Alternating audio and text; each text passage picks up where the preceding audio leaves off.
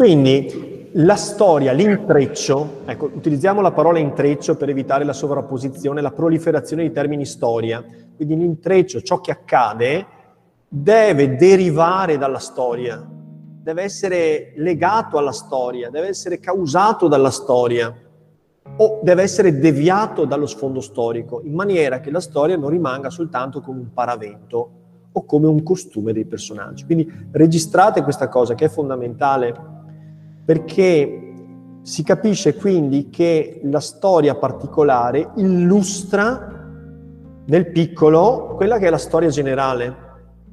Ci deve essere quindi un rapporto di derivazione. Tutti noi viviamo nella storia, però se raccontiamo una nostra giornata, che potrebbe essere stata uguale alla giornata di uno studente, mettiamo, di una classe, un professore in rapporto con gli studenti che poteva capitare per esempio 50 anni prima, è chiaro che non ci dice niente di più riguardo alla conoscenza della storia del, nostro tempo, della nostra epoca.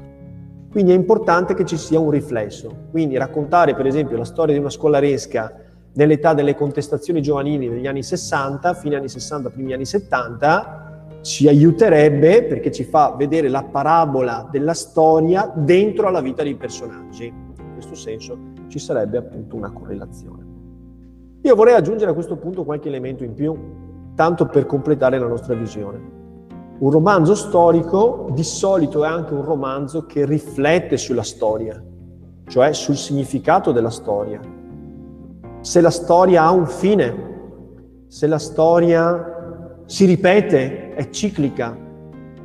Eh, se la storia va intesa come un progresso oppure come un regresso, se la storia esiste oggettivamente, oppure se la storia è un coacervo di interpretazioni differenti di fatti che rimangono muti e privi di senso. Se esistono delle forze esterne che concorrono a determinare la storia, oppure se la storia è determinata soltanto da fattori umani, se la storia ha una logica. Cioè, in sostanza, il romanzo storico si pone anche l'obiettivo di indagare la natura della storia in sé, non soltanto di quella storia particolare, dei suoi legami con... E questo lo fa effettivamente anche, lo fanno anche i Promessi Sposi. Nei Promessi Sposi Manzoni indaga la storia e si pone tutte queste domande e attraverso l'intreccio che eh, riguarda moltissimi personaggi, in particolare Renzo e Lucia, ma sono decine e decine di personaggi di Promessi Sposi, prova a interrogarsi sulla natura della storia. La storia è un eterno perfezionamento? Leopardi cosa avrebbe risposto? No. No. Leopardi perché siamo crediti, ci siamo evoluti e possiamo illuderci meno. Esatto. Qual è il ruolo di Dio nella storia? Questa è un'altra domanda che Manzoni si pone. Cerca di rispondere con il romanzo e fa fatica a trovare una risposta, è molto difficile trovarla. Quindi il significato della storia è molto, è molto importante. Riflettere sulle caratteristiche della storia. Si potrebbe rispondere, per esempio, a questa domanda dicendo che la storia non ha senso, che la storia è una, una sequela di eventi che noi faticosamente cerchiamo di riempire di significato, ma che significato non ce l'hanno. I romanzi storici contemporanei molto spesso arrivano a queste conseguenze, a queste conclusioni, cioè affermare che la storia è puro caos, è quindi sostanzialmente inconoscibile. Possiamo raccontarla, ma l'attribuzione del significato avviene dall'esterno non è mai dentro le storie. La storia può essere anche riflessione sul lavoro degli storici, quindi il significato della storia, abbiamo citato prima, il romanzo storico può anche interrogarsi sull'attendibilità del lavoro degli storici, fino a che punto il lavoro degli storici è attendibile e fino a che punto invece è falsificazione della storia, cioè attribuzione dall'esterno di un significato che non è proprio della storia, cioè fino a che punto la storia è opinabile. E questo effettivamente lo fanno ancora i promessi sposi. Ragionare su che cosa sia la storia dal punto di vista del lavoro degli storici. Per esempio, lo sappiamo, ci sono le massime che ci dicono che la storia è magistra vitae, cioè ci permette di imparare la vita. Però d'altro canto è anche possibile che la storia, come dice un'altra massima, venga scritta sempre dai potenti. Non è forse così? E allora se la storia viene scritta dai potenti, perché i vinti non hanno mai la possibilità di scrivere la storia, è anche possibile che la storia contenga delle falsificazioni. Vi ricordate Machiavelli? Faccia in modo il principe di vincere. I modi verranno sempre ritenuti leciti. Se volete parafrasando si potrebbe dire gli storici celebrano i potenti, quelli che ce la fanno. E quindi la storia in fondo tradisce la verità. D'altro canto sappiamo che Manzoni ha una visione piuttosto negativa delle cose umane e molto sofferta. Per esempio, nell'ambito della giustizia, Manzoni sembra dire che la giustizia non esiste e che la giustizia molto spesso non è altro se non lo strumento con cui i più opprimono i meno o i potenti coloro che non possono difendersi. A maggior ragione la storia potrebbe essere questo, potrebbe essere uno strumento con cui i potenti celebrano la propria forza sopraffatoria nei confronti di chi ha perso, di chi è caduto.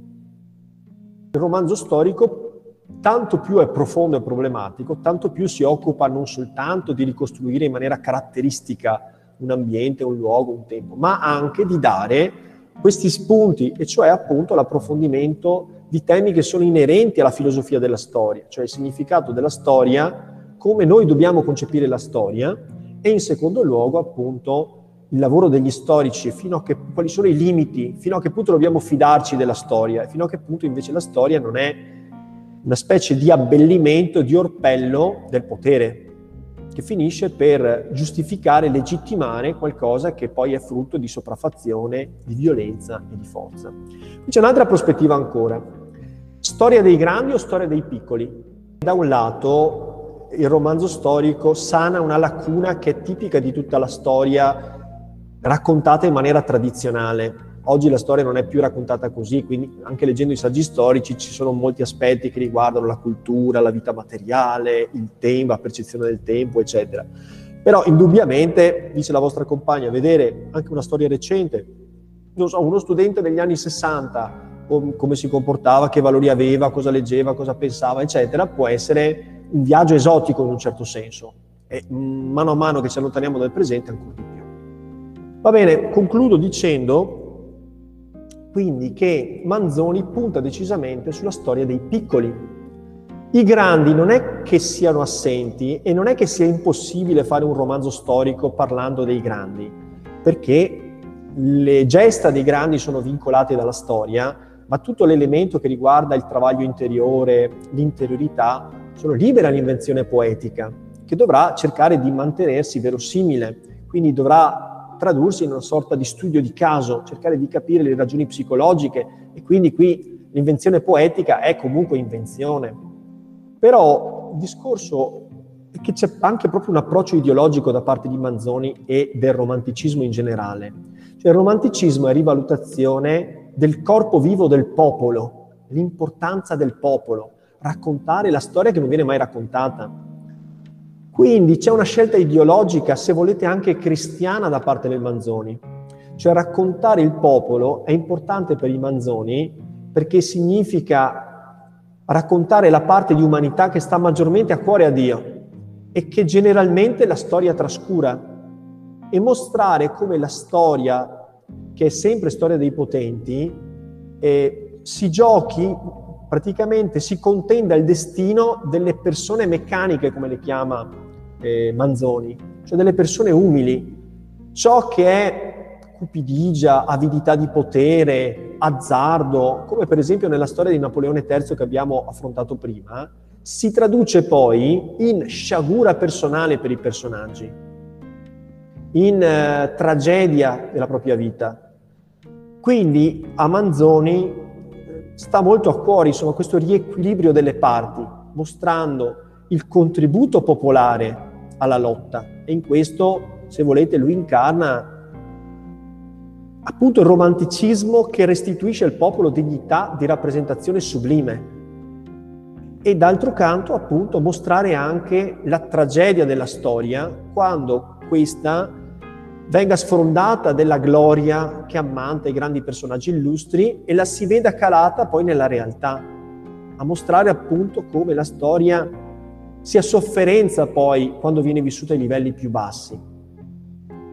Quindi c'è, se volete, un'istanza etica che è la stessa che anima tutta la letteratura del Manzoni, compresa la storia della corona infame, fare giustizia dell'ingiustizia della storia, rappresentando la miseria dei piccoli e anche le grandi glorie vere che spesso non, non vengono eh, raccontate dalla grande storia. Prendiamo Padre Cristoforo.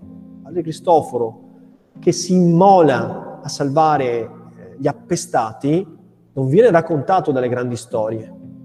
Eppure lui ha dato un contributo di umanità grandissimo. Il cardinale Federico Borromeo, tutti coloro i quali si sono prestati a fare qualcosa e, e di cui la storia si è dimenticata. Ecco, per Manzoni è importante restituire dignità tragica, grandezza sublime a questi personaggi, mostrando che la gloria è più vera nel basso e più rappresentata nell'alto. E anche se volete, questa è una forma di contestazione della storia ufficiale, dimostrazione appunto che la storia si occupa soltanto della celebrazione dei potenti. Se volete questa è una controstoria, prima ancora che esistesse la controstoria dei social.